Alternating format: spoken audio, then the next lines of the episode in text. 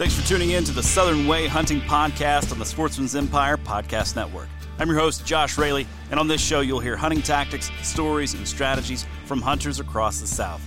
Our aim is to sharpen our skills as hunters and outdoorsmen, become more efficient and effective in pursuit of our craft, and even have a little fun while we're at it. And of course, no matter the pursuit, we focus on doing things the Southern way.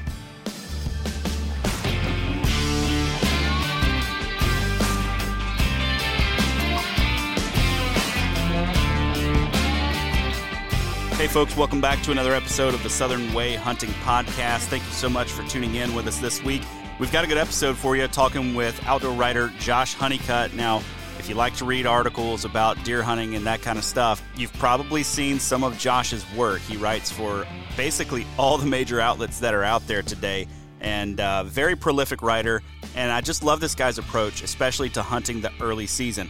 I talked with him early in the season last year uh, for the How to Hunt Deer podcast. If you want to go back and hear more from him, you can go check out the September 1st episode of How to Hunt Deer from, from last year, from 2022, where we talked about why Josh thinks the early season is probably the best time to target a specific mature buck. Now, in this episode, we talk about a little bit of that, why it's the best time to target a specific mature buck, but we also talk about his recent success on an absolute hammer of a deer and how he would approach things had he not been able to capitalize on that opportunity, how he would have found that deer again had he disappeared, how he would have adjusted his hunting strategy if he wasn't able to seal the deal the night that he did, and then that deer all of a sudden started behaving a little bit differently. So, great episode for you. If you want to find an early season buck, if you want to capitalize on this, you know, late September, early October before the pre rut really ramps up, uh, time frame, this is going to be a good one for you. I hope you enjoy the show. All right, joining me for this week's episode, I have Mr. Josh Honeycutt on the show. I almost said back on the show. I'm actually going to run this one on a different show. But Josh, man, welcome to the show. Yeah, thanks for having me on. Absolutely, man. I was going back through um, some old episodes that I ran last year on the How to Hunt Deer podcast. Came across the episode that we did, and it was fantastic. Like it was just some of the best, like down to earth, no nonsense, early season whitetail talk um, that that I think I've had the opportunity to have with somebody. And you know, one of the things you kept coming back to was the answer: it's situational. And you get that question or that answer a lot doing hunting podcasts because everything is so situational.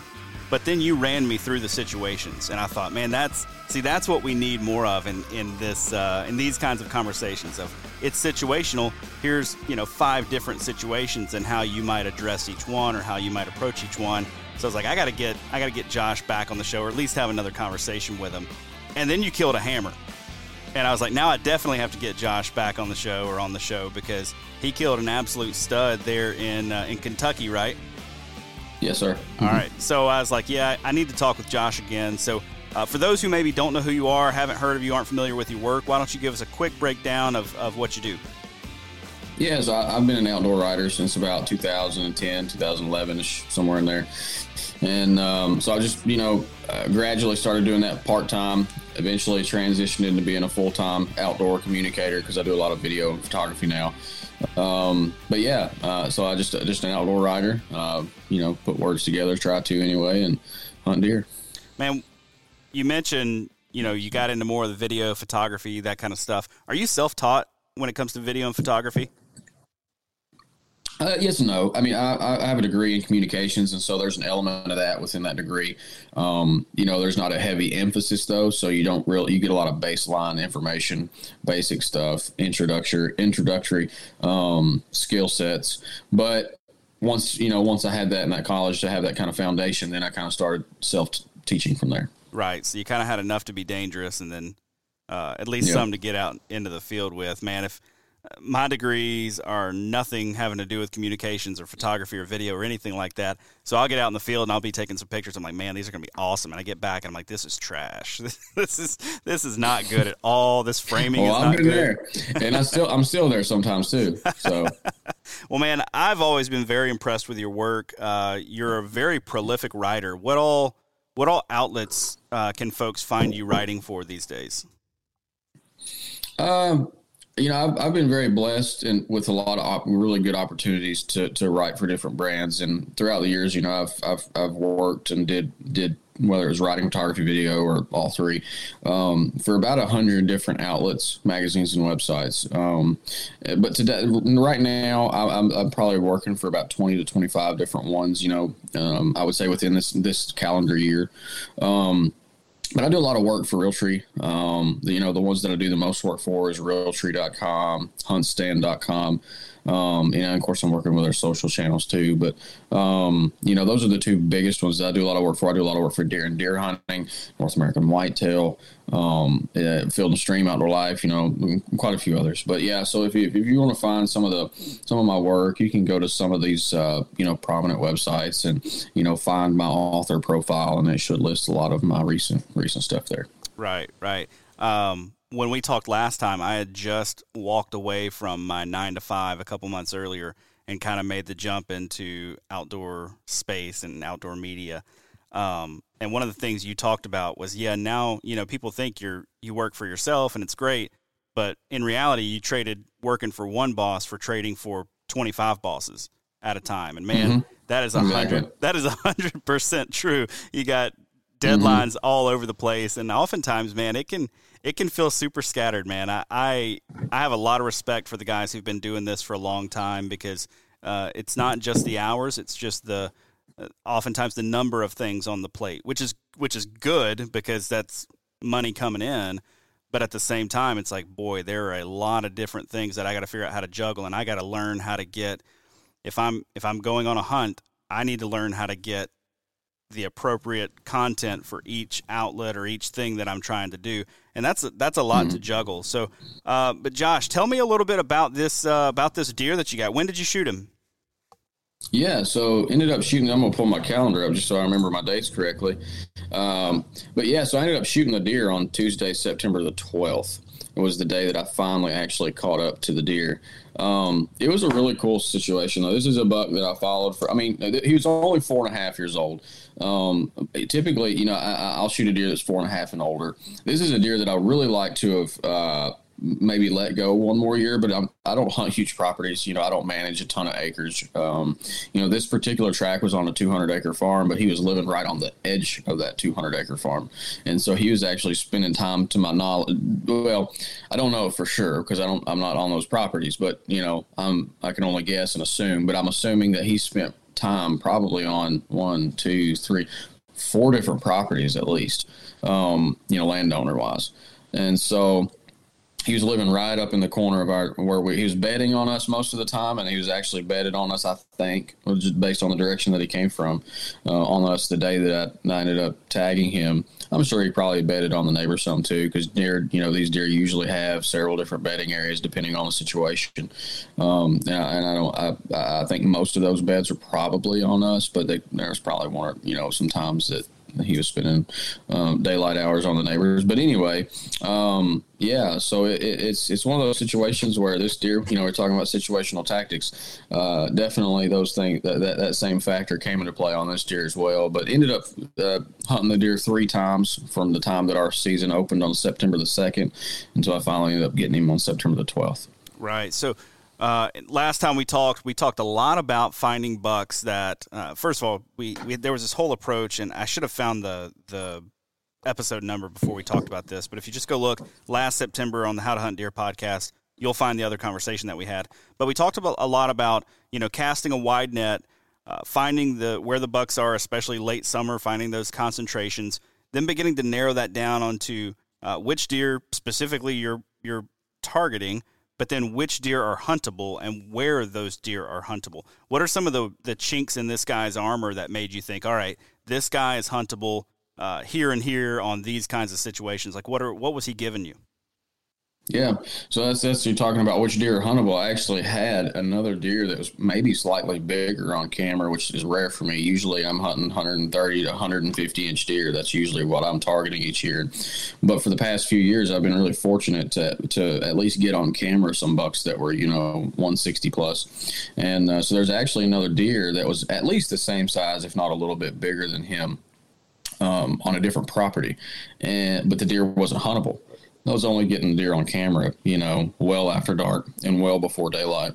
And so I knew he was probably spending most of his time on a neighboring tract, you know, of land. And so this deer wasn't super daylighty either. Um, just because, but but but I don't think it wasn't because he wasn't moving in daylight so much as he was completely unpredictable and just not hitting cameras. Um, this buck, he was he was really loyal and has been for the past three years. As I started to say, he I've had this deer on camera. Uh, two years ago as a two and a half year old deer, then last year as a three and a half year old deer, and then this year as a four and a half year old deer. And um, each year he, he he's willing to move in daylight. He moves in daylight a good amount. I actually saw the deer, and we purposely passed him last year.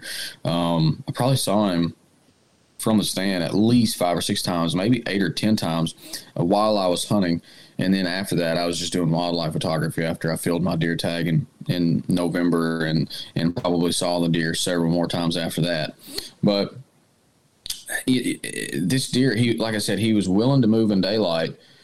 Um, it, it dropped his daylight movement dropped this year from last year, which is typical from three to four. But he was still doing it and but when he would it was really sporadic and and seemingly unpredictable. Eventually i started to notice a little bit of a pattern. It wasn't strong correlation but a little bit of a pattern. Okay.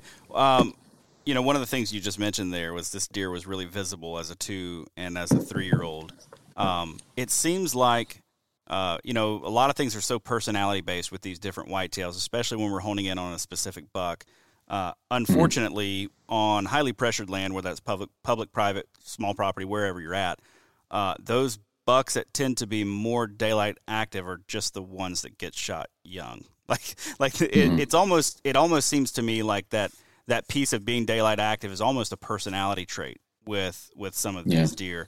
And if you can let them yeah, get a little bit older, yeah. you can set yourself up well. Sorry, go ahead. No, I didn't mean to interrupt you. I, I no. apologize. Uh, but yeah, yeah, Judd, to that point, you know, personality wise, that's I love to to talk about. It's one of my favorite things to talk about when it comes to mature whitetails. But so I'm a big follower of a lot of these whitetail research facilities, uh, college facilities. So like Mississippi State University, Penn State University.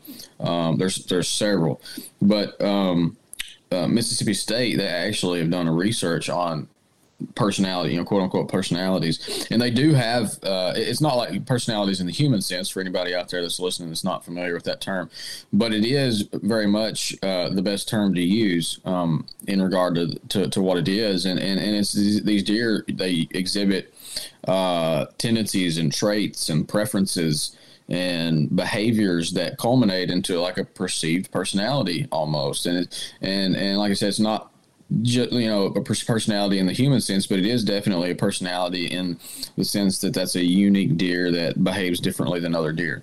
And so, you know, whenever you can over time figure out what personality that deer has, it definitely can help you in the hunt.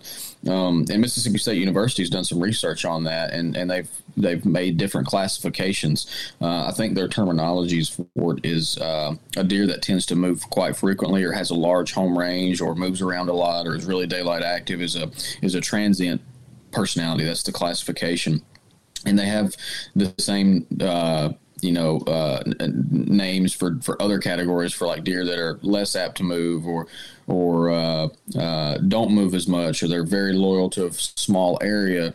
Um, and, and, I can't remember every single term that they use but you can find all that information on their website and YouTube page but it's, it's really cool stuff. Yeah. Man that that MSU Deer Lab they are pumping out some really really great content. I've actually uh, been emailing back and forth with Bronson Strickland and Steve Demarais hopefully got an episode coming up with them in October. But I think I think that would be an absolute riot to to pick their brains a little bit because the, those guys, man, not only are they doing the research, but they're up to date on pretty much everything everyone else is doing as well. So, uh, did this deer catch your eye as a two year old? Did he did he stand out then, or was he just one of the bucks that was just run of the mill, but he's always there? Yeah, so he he was just on camera. Uh, you know, I had trail camera photos of him. I might have seen him from the stand, don't remember, but no, he didn't catch my eye. Um, he, on that particular property, we try us and the neighbors don't try not to shoot anything unless it's at least four and a half or older. So I tend to not even really even look at a two and a half year old deer. Now that now I'll go hunt other places. So I hunt Ohio, I hunt Indiana. Uh, last year in Ohio on my the 80 acre property that I hunt up there um, it, it's you know I'll shoot a two and a half year old deer up there, right? But but yeah, so you know here at home. I tend not to, to look at the two and a half year olds quite so much, um, uh, you know. So so I didn't really see him at, at or pay much attention to him then. But last year he really ended up kind of sprouting into something that looked like could have some really serious potential, and so we took notice of him last year for sure. Right. You mentioned that um, you guys have had, or at least you, these last couple of years. You know, seems like the bucks are bigger than average, or maybe running a little higher than that 130 to 150 kind of uh, typical frame that you're used to. Do you think there's any contributing factor to that? Have you done anything different as far as management, food, weather, anything? No. No. Okay. Just no, I, I, think it just happenstance. I mean, I, I, like I said, we've, we've, had access to that particular property since 2015, if I'm remembering correctly, and um, historically, like I said, the, the place just always produced 130 to 150 this year, maybe low 50s. Um, but he, uh, you know, this just wasn't one of those things where, I, you know, I did anything to make it. I think it was just we'd had the property long enough that, you know, we had a couple of years, you know, uh, two or three years there where, you know, we just had some pretty good fortune or good luck, I guess. And maybe, maybe, maybe there's some awareness in the area, and some of the other people are starting to pass more deer, and so it's letting deer get to some older age classes. Um, but we haven't really operated any differently where we, you know, on the on the particular track that we have. Right. It's there's this you know, there's two ways to approach it when you've got landowners who maybe are or aren't on board. The first, I mean, obviously try to go talk to them and see if they'll if they'll start passing the same kind of deer that you're going to be passing and and can cooperate together if they're in the same place of their hunting career as you are, where you know we want to manage for older age class deer. Um, the other strategy, though, if they're not quite on board, is is just to show them, like let them start to see, you know, what's what's happening, what's possible, and and it does seem like you can get to. Uh, having more cooperation and then it seems like once the neighborhood begins cooperating and more deer are able to get to those older age classes like that's when you really start to see the top end potential it seems like you know for your for your specific area. Uh, so the first sit that you went in on for this deer you finally killed him on september 12th were you after him on the opener there yeah, so I, I, I helped uh, my little cousin. He, he got his first archery deer that more or archery buck that morning. Uh, archery deer in general, uh, his first buck he'd gotten with a bow. So I helped him that morning. Then that afternoon, um, I ended up hunting this deer, and I didn't see him. He'd been bachelored with uh, a couple of other bucks all summer, or well, since I put my cameras out.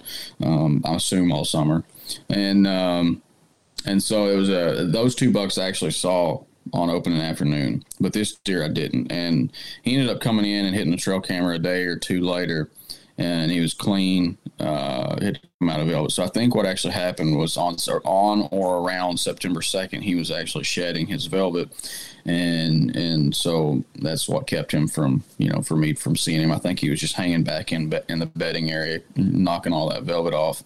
Um, and from that time on, he actually didn't didn't stay with that bachelor group anymore. A lot of times, bucks after they lose their velvet will still stay with their bachelor groups for another week or ten days or so, um, sometimes longer. But this year, as soon as he came out of Velvet, he was done with them. He was he was on Man. his own. Now he still spent time still spent time around the, them. You know, you'd event, sometimes see them end up in the same location, but he wasn't actually with them. Really, man, that's that's really interesting. There there are a few things uh, as exhilarating in the early season as seeing those bucks that the big ones been with come out, and you mm-hmm. think you think you're going to get that shot, and then there are very few things that are more of a heartbreaker than to realize that he's actually not with them today. you know, it's like mm-hmm. the one time he's not traveling with them uh, happens to be the time. So, all right, so you got after him on the opener. You didn't kill him till the 12th, but you only hunted him three times. Uh, I'm curious mm-hmm. to hear, you know, what what kept you out? Was it conditions? Was it, um, you know, an evolving strategy for him? What what kept you away from him to where you only hunted him two more times? Well, I was kind of looking for for you know optimal conditions. Um, you know, like I said, I did I wasn't having a, a lot of daylight pictures of the deer. Um, and so I was just trying to make sure that you know I was looking for a, a good situation, uh, you know, for, for that had a little higher odds. Um, I, I, studied. So what I tend to do with with mature deer that I'm targeting um, is I will I will take note of their daylight appearances on trail cameras or close to daylight, and I'll look at uh, the historical weather information for that particular timestamp and see what the wind direction was. Some deer are pretty random, and there's no correlation um, between wind directions and when they appear somewhere, but a lot of deer there are. And so this particular buck seemed to prefer a couple of different wind directions um, whenever he would pass through some of the spots that I kind of set up for him, um, especially the one area that I really thought that I would have a chance at him. There was one spot that I thought was like, if I get him, it's going to be in that spot. Um, you know, may, may, there might be some opportunities elsewhere, you know, and, and, you know, but but that was the spot that I think had the the highest odds. And so I was studying that, you know, throughout you know August and leading up to the opener and I had okay conditions for opening afternoon. They seemed to align, but it was still really hot, uh, really warm weather. Um, and so after that, I actually ended up spooking a couple of deer after I got out of the stand on that opening afternoon. And I was like, well, he didn't come in. I've spooked a couple of deer. Um, we don't really, I don't really see a lot of great conditions here over the next few days. And so I decided to just kind of wait and wait for a good opportunity. Unfortunately for me, I did, uh, we did have good opportunity to, to hunt the deer on that next Wednesday, the 6th. Um, we had a drop in temperatures, a, a, good wind direction that he, he seemed to prefer. But uh, I had we had church that evening, and so I ended up not going. And uh, of course, he ended up daylighting in that spot that afternoon. Um, That's and, how it always and, goes. so, oh yeah, and uh, and so I didn't actually hunt the deer again until the eighth. So that would have been the that first Friday of season. So like day seven of, of the season, and um, I actually climbed in and saw some again saw some of the deer that he bachelored with. Saw a bunch of other deer, and um, but in, in, the setup, you know, here in Kentucky where I'm at, it is legal to, to bait, and so I did have some corn out. Um, for you know, if that offends anybody, uh, I don't apologize. There you go. but, there you go. But but but uh, uh, no, so there there it is. So there's a certain part of Kentucky where you cannot put bait out, but I'm not within that zone. Um, uh, and so uh, I can do it here, and and all the neighbors do it, and so like like there are feeders on pretty much or corn piles uh, or both on practically every property around me. And so right. uh, we at least most of the time the reason that we we do it is is we will just do it to try to hold deer. You know, um, we don't always hunt over it, and in fact, we hunt over it less often than we do probably. Um, but anyway, for this particular situation, just to explain the way it was, he was bedding up on the hilltop, and the beans were down below, and the area I was kind of set up in was like a pinch in the timber, and so don't so don't just think pinch points are for the rut. Anybody who out there, they are great, for the rut, but pinch points are good all season long uh, if they are um, are located in a position where uh, you know it's it's taking advantage of a bed to feed pattern. So. Um, so uh, that's kind of where I was at. I was in a pinch point. So the bedding area is up on top, and then there's you know it's a big kind of round circular timber and then it comes down and pinches down into a peninsula and they kind of come down through that pinch and then start filtering out into the beans uh, which is on both sides of that peninsula but anyway so there was some corn there um, and then we had beans around us and then there was a persimmon tree. They were hammering that persimmon tree. Deer were walking straight through that corn pile to get to that persimmon tree, not even really stopping at the corn. Some of them would stop at the corn, eat the corn, but a lot of them were just going straight to that persimmons. Um, and so that buck I actually didn't see him during legal shooting hours, but as soon as legal shooting hours ended, I stood up and was packing my gear up, and I turned around. I was in a big cedar tree, and it was really bushy. You know, I, you know, I just I had really good cover, and that's why I like cedars. You know, the visual cover and scent cover. And I turned around and looked back out into the beans, and there he was, twenty yards. Mm. Excuse me. Yeah. So I actually saw him on the eighth. Um, he was out in the bean field um, you know, I couldn't do anything about it because it was already um, uh, legal shooting had ended, and um, you know, even if it hadn't had ended yet, I didn't have a shot opportunity. So, um, you know, obviously, you, just kind of watched him. What are you doing that time of year? You know, early season. Um, you know, it seems like it's popular these days to knock hunting food sources, but man, early season afternoons, if you've got a spot and the buck's hitting the food source, like why do I want to go step on him in his bed? Um, what are yeah. you doing to get out of there when you're hunting a food source like this in the early season, though? Because you might not see any deer and you might get out fine, um, but you might blow 30 of them out of the field. So, what are you so, doing to kind of get so out? The best option which but I didn't have that option because of this particular the way this property lays out and and the this is this used to be a CRP farm and so the deer would some deer would the some of the does and smaller bucks would bed in the CRP and then some of the older does and older bucks and more dominant deer would bed in the timber because it's not a big timber area it's just 200 acres used to be a CRP property the CRP contract ended and so now it's uh uh, it's in ag. This is the first year that it's been in ag. Um, um, of course, the timber's still there, but on the particular track there, there's only about I'm, I'm guesstimating, but probably 40 acres of timber or so, um, and and then the rest of it's open ag. And so the deer are just stacked in in layers on that timber because um, all that bedding habitat just kind of vanished over a year, which is not a good thing. It's a completely different discussion. But um, anyway, so I can't really push too deep into the timber without bumping the deer. And, and it's okay to bump deer sometimes, but depending on the situation, situational tactics. But the problem is in this particular situation was if you bump a deer on that first layer, they're going to bump the next layer and the next layer, and of course the the mature deer, the older deer, bedding up on top uh, at a higher elevation, and eventually, even if you don't spook them directly, you can spook them indirectly. And so I had to in this particular scenario had to hunt the edge of the food where the where the timber and the food met. The best way to hunt deer uh, from a low impact standpoint is to not hunt the food and to not hunt the beds, but to hunt the transition routes between the two. Um, but some properties and situations don't let you do that.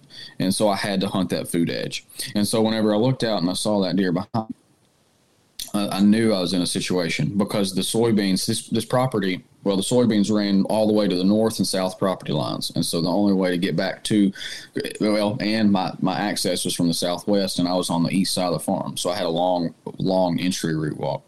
Um, and exit route walk, and our only access is from the southwest corner through a, you know, a, a basically there's probably 30 yards of road frontage and and so and then it's a really difficult situation, but that's what I had to work with, and and what we've and we've learned to work with it throughout the years. Um, make, we've made it work, but I, I would much rather have at least two directions of access on a property, right? Um, preferably east and west access. If you, if you're trying to find the perfect farm to buy or lease or whatever, if, if you can if you can get east and west access, it really depends on how the property lays out. So that's kind of arbitrary. But um, if if I find what I consider the perfect property and it lays out perfectly, I, I prefer east and west access. Uh, west access. Unfortunately, I didn't have that. So the deer, this buck was out in the beans, and he was going out in the beans. He was going to be there all night. And then there, I looked north and south, and there was deer, you know, from property line to property line, just all out in the beans because it was um, the deer just moved early that day, and so they were already out. And so I was like, "What am I going to do?" I was like, "My only option is to is, is I'm going to spook him." Of course, eventually it got dark, and I couldn't see where he was at, but I knew he was still down the beans. You know, he could have been in the same spot, could have went north, could have went south, whatever. Could have went could have went toward the middle of the property where the where there's a water source. Um, regardless, I was going to spook him or spook other deer, and they were in turn going to spook him. And we know that you don't have to spook a buck directly to to change his patterns or change his habits or impact him in some way. You can spook other deer, and then when they start behaving differently, he's going to start behaving differently. Um, and so I knew I was kind of in a spot and I did something, and I'm not advising this because it's not safe, but I ended up spending the night in that tree stand to keep from spooking the deer on the 8th. That's what I did. Okay, hold on, hold on, hold on, hold on, hold on. you just you just decided, you know what? I'm I'm just going to spend the night here. I got to know what went into that, man, because that that had to be tough. You're in Kentucky oh, in September. Hard. It's hot. It's buggy. Like what did you mm-hmm. how'd you make it, man? Like what you just decided you're like, you know what, it's bedtime. Like I'm just going to go ahead and close my eyes and, and try to make it through. Well, see, that's the thing. Like, I don't, I don't advise sleeping in a tree stand. That's not the safest thing in the world. And so I tried, you know, I, I, I, I dozed off a few times, but, and so I'm not giving advice to anybody. In right. fact, I'm advising you to not do this. But I was just crazy enough and stupid enough to do it, I guess. And so, you know, the, uh, what I basically ended up doing was you know, of course, I had my safety harness in or still tied in and whatnot, but that doesn't keep you from falling out of the to the ground or out of the tree stand. That just keeps you from falling to the ground. Right. Um, you still fall out of the stand with a safety harness and safety line on. It just keeps you from hitting hitting hitting the bottom. Um, what I ended up doing, just in case I did doze off, so I basically pretty much pulled an all nighter. Um, but uh, just in case I did go sleep, which I did uh, unintentionally doze off a couple of times, was I had another strap with me, and so I, I, I, took it around the trunk of the tree, and I leaned back against the tree, and then took it across my chest and cinched it up. That way, I I, I literally could, you know, couldn't really move. Um, and so, but yeah, it, the bugs weren't terrible, but it is September, so there were some bugs. Um, you know, there was a couple of times where I felt something crawling on me or on me, and I was like flicking it off, and who knows what it was? Could have been a you know one of them big huge spiders that you know you walk uh. through the woods in September and get the webs all over your face. I don't know. Anyway, so I was flicking bugs, but. Um, yeah, it, it, wasn't terrible. I mean, I mean, it was pretty. Well, it, was pretty rough, but you know, because it wasn't a super comfortable stand. It wasn't like it was one of those loungy climbing stands where you know it's actually pretty comfortable, or one of those big, fancy you know ladder stands. It's got you know plenty of cushion and seat. This was uh, uh, a lightweight hang-on tree stand.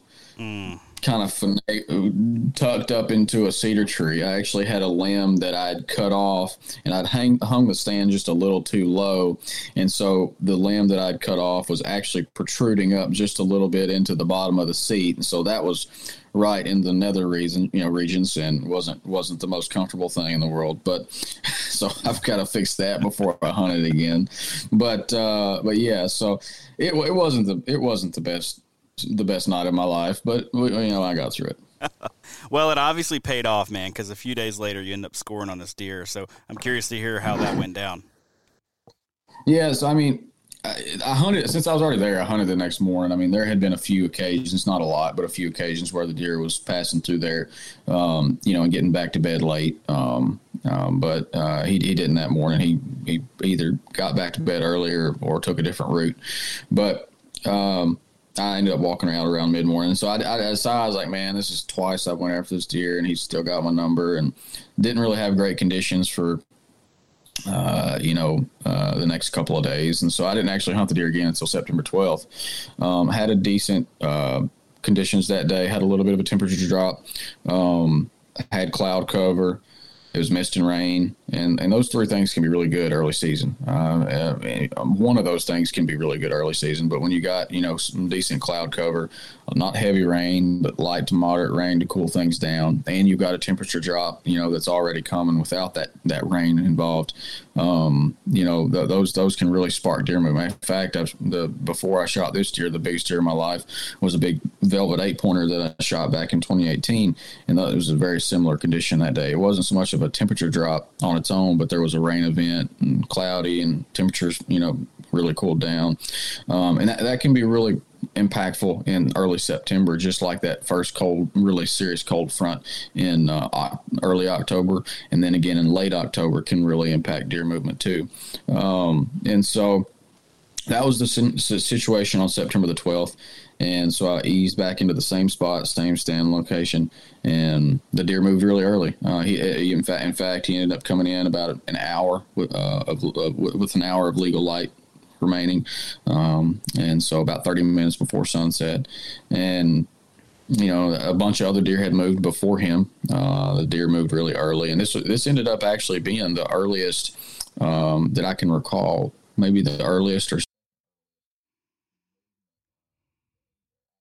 that he had had, um, even considering some of the preseason uh, trail camera appearances that I'd had. So uh, that just goes to show how powerful um, those those temperature drops can be, even if it's only five, six, seven, eight degrees.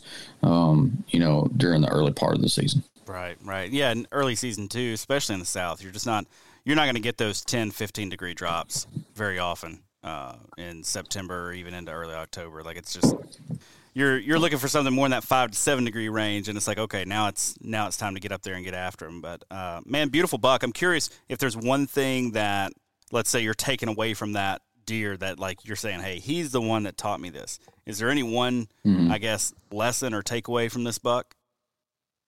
Um, I'd have to think about it a little bit. Uh, there's definitely something that he reiterated for me, uh, and, and the other factor that ended up, you know, helping me, I think, get finally getting him on that 12th was hunting him with a just off wind. Mm. And that's the term that that's used for that, you know, for basically when that deer has the, the, the, the base, ultimately that has the wind largely in his favor to be where he is at that point in time and daylight.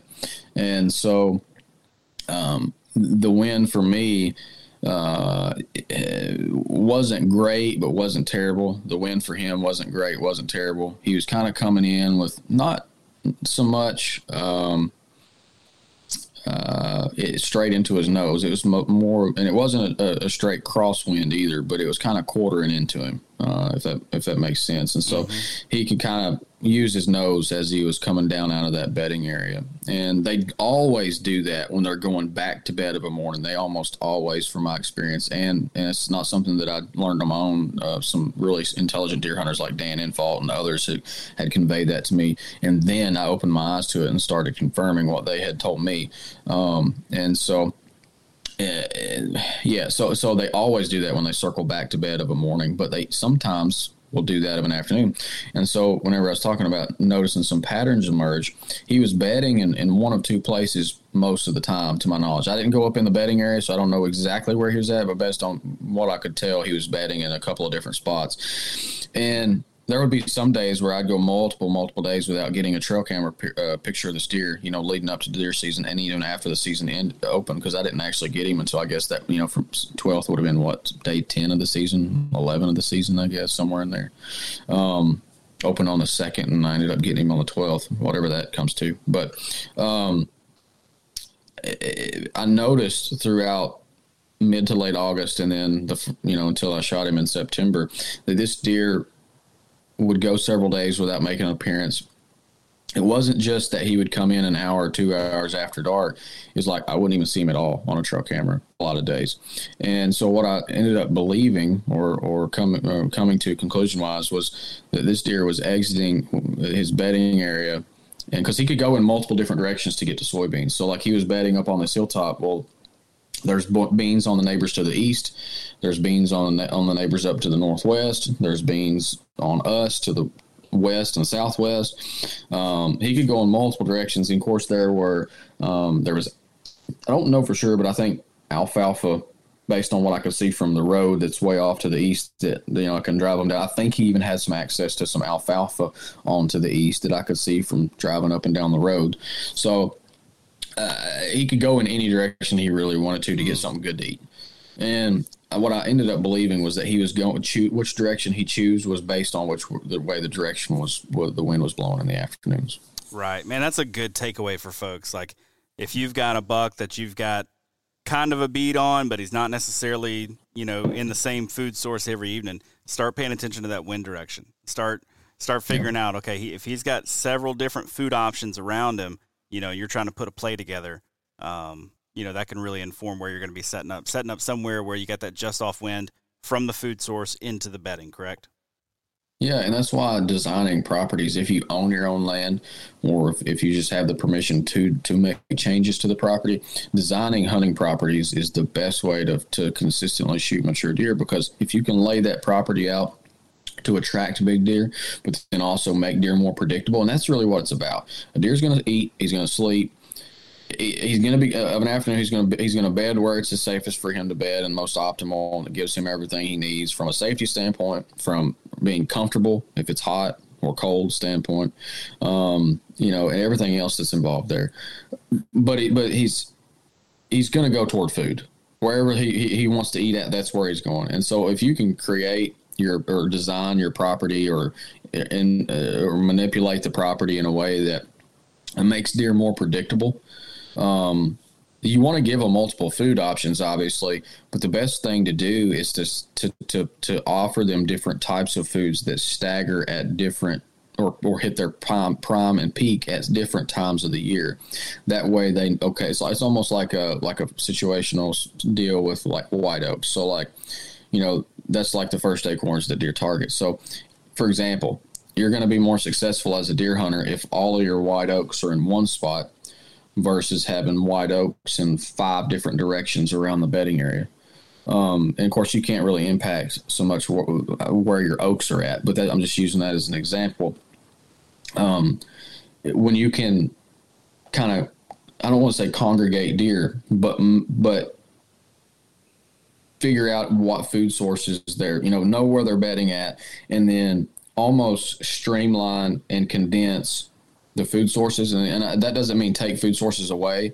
It just means giving them different food sources. Okay, so you got these food sources that peak the first couple of weeks of September. These peak, you know, toward the end of September. These peak into October, and then you got food sources that peak in November, December, January, and so you kind of know a little bit better where the deer are going to be at. So you're not offering them less food sources. You're still offering them the same or even more food, but you're offering them different things at different time of year and your deer actually end up being healthier that way for one because they have food sources throughout the year instead of just an abundance of this type of food for part of the year and it also makes them easier to hunt. So that's the, and I couldn't do that on this property, so I can't manipulate the the landscape on this property. And so I was kind of at a disadvantage because of that, because this deer did have soybeans in so many different directions and he you know and so i had to really dig in for the people that that were like me and i don't have my own land don't own my own land to manipulate and and and to really uh, manage when you just really have to study the situation um, and figure out your best option for that particular um, uh, uh, situation that you find yourself in. So I use that again. I use that word a lot, but it's really the word that matters most, I think, when it comes to hunting mature deer. Right, right, man. That's really good. Um, I, I want to shift gears here, and I and I think it would be good to do this through a hypothetical. Um, so this this podcast we are specifically focused on southern whitetails uh, on this this show. So um, a lot of what I saw and heard from people heading into the season. Folks are sending me their trail camera pictures. They're showing me their trail camera pictures. They're like, man, look what's hitting my feeder. Look what's hitting my food plot. Look what's coming through this little area. Look what's leaving the cutover. You know, look at these deer that I've got, and they're daylight pictures, and they're all fired up, and they're all excited. Um, but eventually something changes, right? Like, and those deer don't all get tagged. These hunters don't all tag out. I want to uh, present to you the situation where Josh Honeycutt goes out on the 12th and that deer gets a big old nose full of you. That just off wind strategy that is so, so good sometimes is dangerous, right? So he gets a big old nose mm-hmm. full of you, and all of a sudden he's pressured. He knows the the jig is up. He kind of had a thought the first day. He was like, "Wait a second, was there somebody here?" And then a few days later, he's like, "Is that a dude sleeping in a tree?" Uh, and mm-hmm. then now, though, now he knows for sure. Him and every other deer, they all know the yep. jig is up, right? And you're you're seeing either um, he's going dark. You're only getting pictures of him at night. Everywhere that he was daylighting, you're only getting him at nighttime. Second, maybe he disappears. Period. Maybe there's two or three of your locations. Maybe you got a feeder out, and maybe you got a food plot, and all of a sudden he's not hitting those at all. He's not walking to that persimmon tree at all anymore. He's he's changed something up. That's the situation where a lot of folks find themselves. Unfortunately, um, it doesn't necessarily register to them that those bucks are just pressured now because they never encountered them. They got they got winded, or you know, while the buck was still mm-hmm. 250 yards away. They got winded three hours after they left because they weren't careful with their access. They got winded because they went and checked that trail camera and left scent all over that outside of that trail camera, and that buck came through and realized this isn't right. I'm calling it when it comes to this kind of pressured position, what's the first thing that Josh is going to do when he realizes that the jig is up? Maybe first of all, what are some of those telltale signs? And that sounds elementary, but but what happens to that buck as soon as he realizes he's pressured? And and I want to present it in that way um, because, like I said, I think a lot of times folks maybe don't recognize it as pressure because well, I never bumped him, he never saw me. I, I never got a picture of him on trail cam after I'd been in there what's your first sign where you say, okay, this guy's been pressured and I need to change things up? Yeah, I mean, first, just uh, it depends on.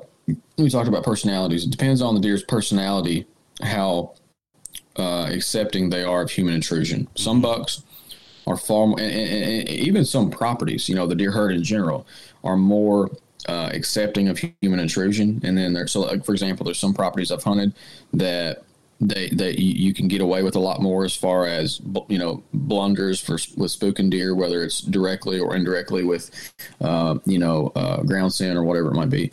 Um, and then some deer are really uh, and deer herds are not forgiving, and so it really, but, but but to a specific particular specific deer, particular deer, it really depends on what personality they have, um, and and how, and over time you can kind of try to determine uh, where what type of deer you're hunting there. And but it, but say that it is a deer that doesn't respond well. As far as the signs go, um, you know, in my opinion, just from the deer herd in general, if you start to see that even the does and the young bucks aren't necessarily willing to enter food sources in daylight, then you can kind of know, okay, you're having you're you're hunting it wrong. Um, you know, just from the deer herd standpoint. So if you start seeing a lot fewer does and and immature bucks not willing to hit food in daylight, you know you've, you, you are not doing it the right way. You need to you know call an audible and try something different. You know, moving forward. You know, you need to take different entry routes, different exit routes, uh, different stand locations, whatever you got to do. Uh, try to gain access from a different direction if that's possible, whatever the case is. Um, but from a buck specific standpoint, it can be a little more difficult because you know if the deer suddenly vanishes then you know you don't know what happened. You might have spooked him. He might have transitioned to his fall range. He maybe he's in a new bedding area based on the conditions. Maybe he's moved to new food sources based on changing situations. Um, and so sometimes it, it can be difficult to know if that shift is is a cause from you know hunting pressure or or not. Um, especially if you didn't spook the deer directly, like you know you're in the field and he blows and smells you and, and gone. So that can be hard and uh, to, to, determine. Uh, for one, um, you know if that deer stops completely, like appearing on trail cameras. Um, and, and, he's not just, uh, or, or if he makes a shift and he was doing a lot of daylight stuff, and then he's like only at like 3 a.m then you can kind of start to determine that hey, maybe he's on to me. You know. Mm, yeah. Yeah. Or if he just completely disappears. But again, if he completely disappears, it might be another situation because up to fifty percent of bucks um, have different summer and fall ranges. Um, right and so he might he might be in that period where he's just shifting to his fall range. Um, if you don't know for sure that you spooked, um, or and, and, like I said, food sources change frequently. So like whitetail patterns, um, and that's the thing. Like if you determine a deer's pattern, don't right now don't wait four weeks to hunt that deer because deer patterns. You know you have short, mid, and long term patterns when it comes to whitetails, and most most patterns, you know, unless you're talking about a green soybean field that's green all summer long, you know. But once you get into deer season, things change rapidly, and so uh, those it's it's really important to stay on top of those patterns. And if you know, even if you spooked deer, so you can temporarily change the deer and, and spook him in one spot. Maybe he moves to a different part, starts using a different part of the farm in daylight. Um, you can actually uh, uh basically you know, get an assist and a score by bumping that deer to a new area. Maybe he stops using your, this particular part of the farm in daylight, but he moves to a different part of the farm and starts using that in daylight because he's still going to daylight walk. Even if you spook a deer, it's not going to make him nocturnal. Right. That's a big misconception. So just because you spook a deer doesn't mean that he's going to turn nocturnal all of a sudden. It doesn't work that way. That deer is still going to move in daylight. Now, he might start. There's actually research on this. So, like during gun seasons, you know, in a lot of these heavily pressured gun season states, so bucks actually still move the same amount of yardage and time in daylight as they were before they were pressured. The difference was instead of making long linear movements, they made a lot of meandering movements. And so they would still move the same amount of time and distance in daylight, it was just in a more confined area or it was in a new area. And so if you spooked that deer and you know you've spooked that deer, you got to regain, and he's not using the area that you've been hunting him um, in the past or were hunting him, you got to think, okay, he's still going to move in daylight. He might not cover as much of a straight line distance, but he's still going to be meandering a bunch. He's still going to be spending the amount of, same amount of time on his feet in the afternoons before dark. And so you got to go back to the drawing board, think about, okay, I've pressured him here, I've spooked him here, and then really think about where that deer. And he may still be using the same bedding area. Um, and and if you're worried about, you know, a neighboring hunter or another hunter killing that deer before you, you might just have to push on in. And go a little closer to that bedding area than you were before you, you bumped him. Now that that requires the right access and the right situation. But if you can do that, that might be their play. It might means that you you need to get even more aggressive uh, in that particular session. Now, I'm not saying that's the answer every time because if it's a big managed property and you got a lot of acreage and you're not worried about other hunters, the, honestly, in my opinion, the best thing is to give that deer some time. Right. give him two weeks. Give him a week, give him two weeks, maybe give him three weeks if it's early September. Uh, you know, I, I wouldn't give a deer three weeks or two weeks or, even one week if, if we're all the way up into late October. But if it's still early season, and you can afford to give that deer some time to calm down and you have a lot of acreage, you're better off to be take the passive route unless you're worried about that deer transition into a new area in his fall range. So in that situation again, so if you're like it's October and that deer tends to leave October the 10th or the 15th, um, you're up against the clock. And so the answer there is to get even more aggressive than you were before you bumped him, but it's got to be smart aggressive. So I know I'm bouncing all over the place here, but it's one of those situ- again situations where you got to determine where you're at and determine if you need to back off and be more passive, uh, or if you need to ratchet it up and be more aggressive. Right, man. That that's all really really good. Um, some of those things we t- we we touched on last time we talked. I, I went ahead and pulled it up it was September 1st, 2022 episode of How to Hunt Deer. We talked about that uh, shifting food in the early season, those micro patterns that are three or four days long, and they're going to change very, very quickly. We also talked about that fall shift. I think a lot of guys think about the fall shift of like velvet sheds, they shift, it's done. But one thing you mentioned in that episode, and I've talked with several people about it since, those shifts are it's a process. It's a it it happens mm-hmm. progressively throughout the fall. Even they don't just up and decide one day, you know what, I'm leaving my summer range, I'm moving to my fall rut range, and that's where I'm going to spend the whole year. It could look like a slow progression across your property to mm-hmm. another corner, or a slow move over onto the neighbors. What's the next place though that you're going to be looking? So you you bumped this deer. I know one of the things you talked about in the last uh, last podcast where we talked, you mentioned that like sometimes, man, you'll just in the early season, if you have to, you'll just dive off in a bedding area and get the information that you need to that you need to get what's your next step going to be to refine that deer? Like, what are what are some of the places around where you had him? You know, I mean, and again, this is going to be specific to the property, but what are the types of areas where you're going to go looking and saying, okay, he's not using this food source anymore. Let me go see if he's using this bedding still. Are you going to dive into that bedding first, or are you going to start kind of an outside in approach, trying to sort of tighten that net around him? If I have time, the outside in. Um, you know, if, if if I have a you know a lot of season left, or if I'm not worried about that deer transitioning, whether it whether it's transitioning off of the you know a, a food based pattern. Um, you know, so for example, like if the if the, the soybeans are still green, and they're going to be green for another two or three weeks, and I know he's going to keep going to those soybeans. Then you know I have some time to do the outside in. If those beans are already turning yellow and there's not much green left, and the acorns are dropping, and the acorns are on the neighbors, and he's going to start going on to the neighbors, and I only have like a week left to get him, then I just dive a little. I'm, I'm more aggressive. So again, you got to figure out the situation, what the situation is, as far as how much you, aggressiveness you want to dial up.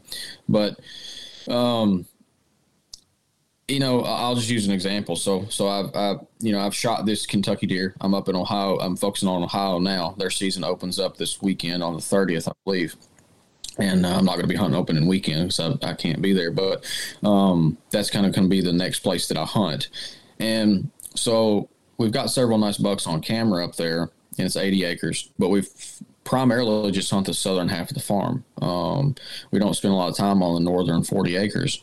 Um, it's just thick and nasty. Like you, you literally can't walk through it, mm. and it's just rough country bedding. It's just just nasty, like briars, brambles just beautiful deer habitat, but so thick and nasty that it's even hard for the deer to tunnel through it. They do tunnel through it, but it's, it's like you can't walk through it. So we've got we're seeing some nice three and a half and four and a half year old bucks on the southern end of that farm, but it's a lot easier to navigate. It's more open timber. It's not as nasty bedding cover. As it is up on that northern half. And so we've kind of left it as sanctuary for the past several years, but we've got two bucks that are still alive. We had a couple of pictures. Well, they've been on camera every year. And then I've got one velvet picture that was blurry that I think is one of those deer from back in the summer. And then I've got another, vel- a couple other velvet pictures of the other deer um, that I think is this, the second buck. And one of them is nine and a half and the other one's ten and a half. Oh my gosh. And yes, they, so we started leasing this property in tw- the 2019 season. Um, and they were both there in 2019 and they were already like four and a half, five and a half year old deer. Wow. And so, so, so they're anywhere from eight and a half at, which I don't think they're eight and a half. I think they're the, the two bucks. One is nine and a half. He's a tall, tight rack deer that's heavy mass. And then the 10 and a half year old deer was, um, he's a wide deer, kind of short tine, but really heavy mass. And, I think they're both still alive. Um, I've had encounters throughout the years with both of those deer. Um, two and two, two encounters with the tight rack deer, and one encounter with the wide deer. But anyway, I, I believe they're spending a lot of time on the northern part of the farm. Um, but and, and and I was really hoping that they would come back and start doing what they've always done and use that southern half. But they're like I've had one or two pictures of each of them, and that's it and they're always coming and going from that northern direction. And so I did something really aggressive, and it may completely not pan out at all. But I actually cut in a trail um, on that north through that northern mess. I basically bulldozed it with my four wheeler and used a chainsaw to cut, you know, cut out fallen logs and stuff like that. Um, you know, and and cut out those briars and stuff like that. But I, I cut back in to the, you know, through the, you know, because they bed at the very back of it, and they just you know some some does will kind of bed on the, the the the beginning of it. So like you've got basically food on the east, and then you move westward into that bedding area, and they just don't ever make it. Those bucks don't make it to the food in daylight because it's the bedding is too far back. And so I actually cut in a trail about hundred yards, and brushed in a ground blind and yes feeding corn because you can do that in ohio but uh, you know um, uh, that was really aggressive. I did that yesterday, actually. Wow. And that was really aggressive. Really aggressive. Probably the most aggressive I've ever been in a situation like that. I don't like cutting trails in, you know, five days before deer season. But if I knew if I didn't do that, I probably wasn't going to get a crack at these deer. So again, that was situational where it might might ruin my season. But if those deer are willing to come back, you know, in a few weeks, or even if they're not only on, you know, not willing to come back until late season, it might end up paying off. And so, um, you know, uh, I know I kind of sidetracked myself there and kind of derailed the conversation just a bit, but I was I was using that as an example as far as sometimes you want to be really passive and not aggressive at all. But I've hunted these deer and I feel I ended up filling my tags on other bucks, but um, you know I, these are kind of been my top two targets every single year, and every single year they've whipped my butt. And so I was like, I got to try something different. And so that was really, really aggressive, and it may not pay off at all. Maybe the the, the dumbest thing I've did done so far up there, but it could also end up being what actually gets one of those bucks killed. Right, and I think you know for the guys that that are you know in a place like that where things are just super, super thick, super, super nasty. Um, a lot of times one of the best things you can do is is cut a trail like that and it'll get it'll get taken over a lot of times. I mean, I see that working with landowners on their properties. You see a you cut in a trail like that through the thickest, nastiest stuff, and it kind of becomes a deer highway through there. Now it can be hard to hunt because when you walk down into it, you're, you know, you got to cut a secondary trail for you. Right, right, right. Yeah, you're you're you're in the thick of it, in the mess of it all. But you went in and, and are going to do a ground approach. I'm curious to hear a little bit about you know how your setup is going to shift and change a little bit hunting from the ground as opposed to you know hunting from a tree. Yeah so i've i've done some deer hunting from the ground quite a bit actually. Um bow hunting from the ground and gun hunting from the ground. Um one thing I like to do uh, if I'm hunting from a ground blind, especially, and, and it's kind of down in a bowl where I was at because that's where those deer are bedding at, you know, because the scent just does does this. Right. And so, so like I said, it was really thick and nasty, and all their trails are so windy. It takes forever for those deer to transition. And so, I'm not actually where these deer bed. there's a big bluff. Um, so there's a big bluff on the west edge of the property, and then it, it drops down off into this big, huge bowl, and it's kind of the side. It slopes some, but there's a creek that runs down through there, so it's kind of like a creek bottom. You got big bluffs around, and it's just a big, massive jungle. It's a jungle, and there's deer trails through it, but they're so windy and, and turn. And I was like, these deer never make it to the food sources out on the east side of the property. It's all it is is a bunch of clover. Uh, you know, it's it's it's an old hayfield, but there's a ton of in it. So uh, I don't plant the clover or anything like that. The farmer actually mows it for hay, but there, it's just it's just a ton of clover. So that's where they that's their destination food source basically for not all season long, but for a lot of the season. And so um, the problem was these deer bed all the way, you know, several hundred yards to the to the west of that food source, and they never make it to that food source in daylight. So what, the reason I cut that trail all the way through that is, like you said, I wanted to create like a highway for those deer to get to more quickly get to that. So even if I don't end up hunting all the way back there where I cut the trail into, that can kind of be a hub, like a junction, so to speak, where they come down out of the bedding area up on the bluff, on the ridge, come down into that bowl. They hit that junction, you know, they socialize a little bit, might end up being a, one of those transition routes that I talked about earlier and then they hit that that trail that I cut and just take it straight on out in that food. So I can be more reserved and hunt closer to that food and get those deer there quicker. So I've actually I've got about two to three different setups that I created along that road that I cut in, and depending on how far and how often they're willing to move in daylight, will depend where along that route I end up posting up basically.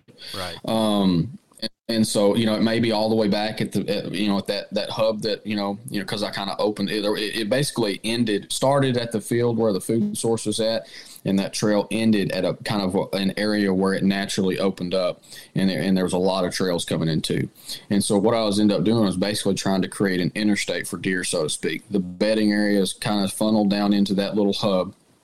Is a thermal hub and a hub of traffic and then shoot them as fast as I could all the way out into that bed instead of them having to meander through that jungle.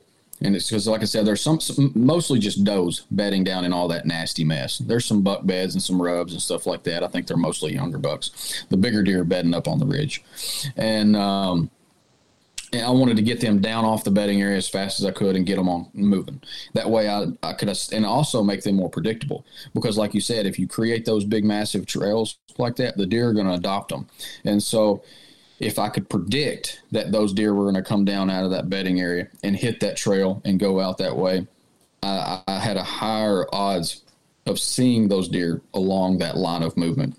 And Jeff Sturgis talks about lines of movement all the time. That's where I learned that term was from him. And um, if you can make a, a, line of movement or determine a line of movement or create a line of movement that's more predictable, then you're going to have a much higher odds of filling that tag on that particular deer. So, um, and, and the great thing is, is you can establish different points of interception along that line of movement. Like I did, you know, we've got really two, maybe three different spots along that um, transition route that we can potentially, you know, harvest a deer. Right. When it comes to refining bucks, are you depending a lot on trail camera data at that point once they've been pressured? Or are you thinking to yourself, look, I don't I don't have time for trail camera data at this point. I need to be taking targeted strikes. I need to be figuring it out boots on the ground. Yeah, um, that's the thing. That's so that's why uh, you know it's kind of why I went in the direction with what I did with this particular Ohio property um, just a couple of, uh, yesterday. So like I'm, I have not been getting these deer on camera since Velvet, you know, and they've been out of Velvet for almost you know not quite a month, but almost a month now, and I haven't seen them since then. So, um, and I uh, so I, you know, I, I could move cameras around, but I, I really believed that that deer was just to the north. And so um, I ended up cutting that trail in and posting some cameras and, you know, to try to determine if that deer had moved north or not, or maybe there were some other deer. And I found rubs whenever I was cutting that trail in, and I don't think they were from the deer that we were seeing on the southern end of the property. Just the way the property lays, it's just kind of it's really divided. Um, most most of the time, the deer that we see on the north end aren't the deer we see on the south end, even though it is only 80 acres. So, um, yeah, I mean, you can move cameras around. You can, you know, kind of start doing, a, uh, you know, if I don't have my target deer pinned down it's already into season, which it's not season yet up there in Ohio. So I've, I've been doing the trail camera approach. But um, if you just do really mobile hanging hunts and, and hunt here today, hunt there tomorrow, not hunting your, your, your permanent stand locations that you might have had long term already or have, have hunted already, uh, say you're in Kentucky you know, where season's been in for several weeks now. Um, you know, if you if you're not seeing any action on your trail cameras or your permanent stands, just just go mobile and start hunting new spots that you've not focused on already. And um, you know that's another term that Dan Infalt uses, and uh, is, is he, he hunts them he hunts them down basically, uh, and and really starts hunting different spots and until he gets you know uh, to where the deer eventually is, and, and of course you're kind of handcuffed if you hunt a small property because you know he might be spending time on the neighbor, but he might also be spending time on you. So um, you know slowly hunting the, the property and, and piecing it together. The best way to do it if you have no idea where that deer at is to just to be mobile and start hunting a, a two pronged approach. Right. And I, I think a lot of times guys can do uh, maybe more harm than good when they're trying to refine those deer, leaning too mm-hmm. much on the trail camera thing simply because you, you kind of don't have the time for that, right? And you and that's one more mm-hmm. intrusion. That's one more negative interaction potentially. That's one more spot that you've you know you've burned up. One approach that mm-hmm. I've had success with, found success with last year, was leaving my trail cameras in the spots that they were, still getting those nighttime mm-hmm. pictures. I'm like, okay, they're here at night. So I'm going to just mm-hmm. be mobile around that and start to say, okay, mm-hmm. I know mm-hmm. they're not here till nighttime, but I know they're going to end up here. So I'm going to kind of play off of that. And I don't, again, I don't have time. I had, I had 14 days, right? I don't have mm-hmm. time for moving a bunch of trail cameras around. I don't want to put my scent and my intrusion anywhere that it doesn't need to be at this point. I'm just going to go in right. and be super, super mobile and try to you know make some targeted strikes on some pretty well informed you know locations, but still just trying to yeah. see what I can see when I get in there. So. Uh, Josh, man, this has been a great conversation. What do you have lined up next? So it sounds like Ohio's next on your list. Yeah, so I, um, I'll be hunting Ohio when they open up up there. I'll also uh, be doing some hunting up in Indiana. And uh, so I hunt um, in, in, Kentucky here. I hunt private. I hunt private up in Ohio and some public up there. Um, Indiana hunt private and some public, depending on the situation and what year it is. Um, done both. Um, and then I might end up hunting some public land in Tennessee as well again this year. I started doing that a little bit last year, and so uh, I'm starting to learn some of the some of the properties that I kind of focused on down there. And so probably probably try to do that again this year too. So that's kind of the kind of the hub. And I have another baby on the way coming in March. Uh, will be our second child, and so I'm not going to get to do as much hunting next fall. Uh, so I'm trying to to you know squeeze in as much as I can this year because I know 2024 is not going to be as eventful on the deer hunting front. I mean, I'll still be out there for sure, uh, but I won't be doing quite as much traveling away from home. Yeah, man, stack it in now. Uh, sounds like turkey season is going to be a little bit uh, a little bit tough for you. Oh yeah, yeah, yeah. So we're, so we're having a boy, and he's going to be here just in time to run turkey season. Yeah. hey, that's awesome, yeah, man. But, but, yeah, he's worth. He'll be he'll be worth it though. That's right. That's right. And soon, hey, you know, you, he gets a little older, you'll be able to say, hey, man, it's uh, it's your birthday. Let's uh, let's jump down to Florida, chase some of these uh, chase yeah. some of these Florida birds in March. So uh, that'll be cool. That's right, man. Tell folks where they can find you if they want to learn more. Yeah, I mean, I'm on Instagram, Facebook, whatever. Uh, I don't, I don't have a big brand of my own because I spend too much time, or all of my time, not too much, all of my time, um, uh, you know, working for others as a contractor. So uh, you can find me doing the work that I do for a lot of the places that I that I. Um, you know, I've, I've mentioned earlier. I just I wish I had more time to to produce content for a brand of my own, and that's actually in the works. But uh, it's not already up and going yet. So for now, you can just find me for where, where, wherever you can find me. All right. Awesome, man. Well, we'll be keeping up with your season. Good luck this fall. Yeah, thank you. That's all for today's episode. Thank you so much for tuning in. If you dig this show, please go subscribe to this podcast wherever it is that you get your podcast. And if you can leave us a review, I would really appreciate that. Until next week, let's keep doing things the Southern way.